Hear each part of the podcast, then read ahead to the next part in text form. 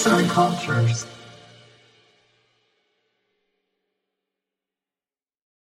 Merhaba arkadaşlar. Bugün sanat tarihi bölümünde Manet ve onun sanat anlayışını konuşacağız. Çağdaş sanatın önemli isimlerinden olan Manet'i Monet ile karıştırmak ayıp değil ama bu yayını dinlememek ayıp olur. Keyifli dinlemeler. Manet 1832'de sanatın başkenti Paris'te doğduğunda Fransız sanatı klasizmin karşısında dikilen romantizmin hakimiyeti altındaydı. Bu coşkulu akımın karşısında tüm idealleştirme kavramlarını reddeden realizm akımı duruyordu. 19. yüzyılın sonlarına doğru ise bambaşka bir yaklaşım olan yeni renk ve aydınlatma teknikleriyle empresyonizm doğuyordu.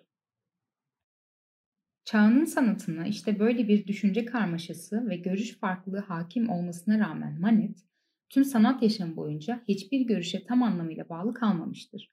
Kendi sanat anlayışı çerçevesinde ve dönemindeki diğer sanatçıların cesaret edemediği konulara yaklaşımıyla sanatta bir devrim yaratmış ve tüm eleştirilere rağmen kendi özgünlüğünden ödün vermemiştir.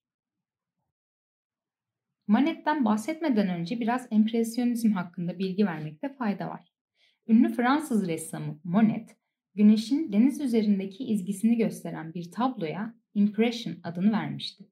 Paris'te bir sergide gösterilen bu tabloyu gören bir gazeteci bu kelimeyi yazdığı yazıda genel bir ifadeyle kullanınca yenilik taraftarı ressamların eserleri empresyonist deyimiyle anılmaya başlandı.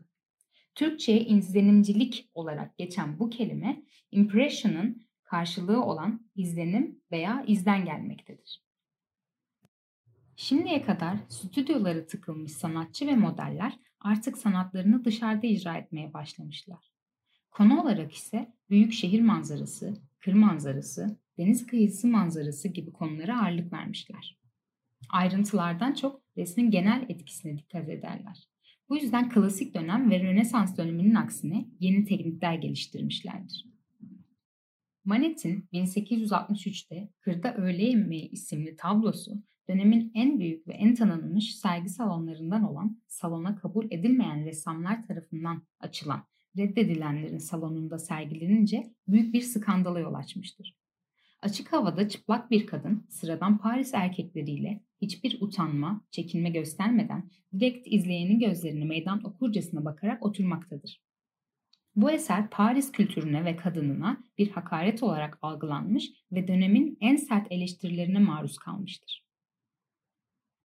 1865'te ise hiçbir mitolojik veya efsanevi özellik göstermeyen sıradan bir Paris kadınının çıplak ve şehvetli biçimde izleyenlerinin gözünün içine umursamazca ve cesaretle bakışı Manet'in en büyük skandala yol açacak eseri olan Olimpiya'ya aittir. Dönemin sanat eleştirmenleri ve Fransız halkı bu eseri kabul edememiş ve hem şaşkınlıkla hem de sinirle eleştirmişlerdir. Dönemin önemli yayınlarından olan Sanatçı dergisinden çıkan bir yorumda Olimpiya modern çağın Venüs'ü olmasına rağmen tam bir sosyete fahişesi olarak nitelendirilmiştir. Sanatçıyı atölyelere hapseden anlayışa meydan okuyup açık havada resim yapmaya başlayan Manet, kendinden sonraki sanatçılara çok büyük bir özgürlük tanıyarak değiştirdiği resim teknikleri ve tarzlarıyla empresyonizmin temellerini atmıştır. Foucault 1971'deki konferansında Manet'in mümkün kıldığı şey empresyonizmin de ötesinde. Bütün bir 20. yüzyıl resmidir der. Çağdaş sanatın şu anda içinde boyatıp geliştiği resim sanatıdır diyerek onu sadece empresyonizmin değil tüm çağdaş sanatın devrimcisi olarak nitelendirir. Tüm eleştirilere ve dönemin sanat anlayışlarının çeşitliliğine rağmen Manet, kendi görüşlerinden ve özgünlüğünden ödün vermeyen modern sanatın en büyük kurucularındandır. Seslendiren Polen Biçer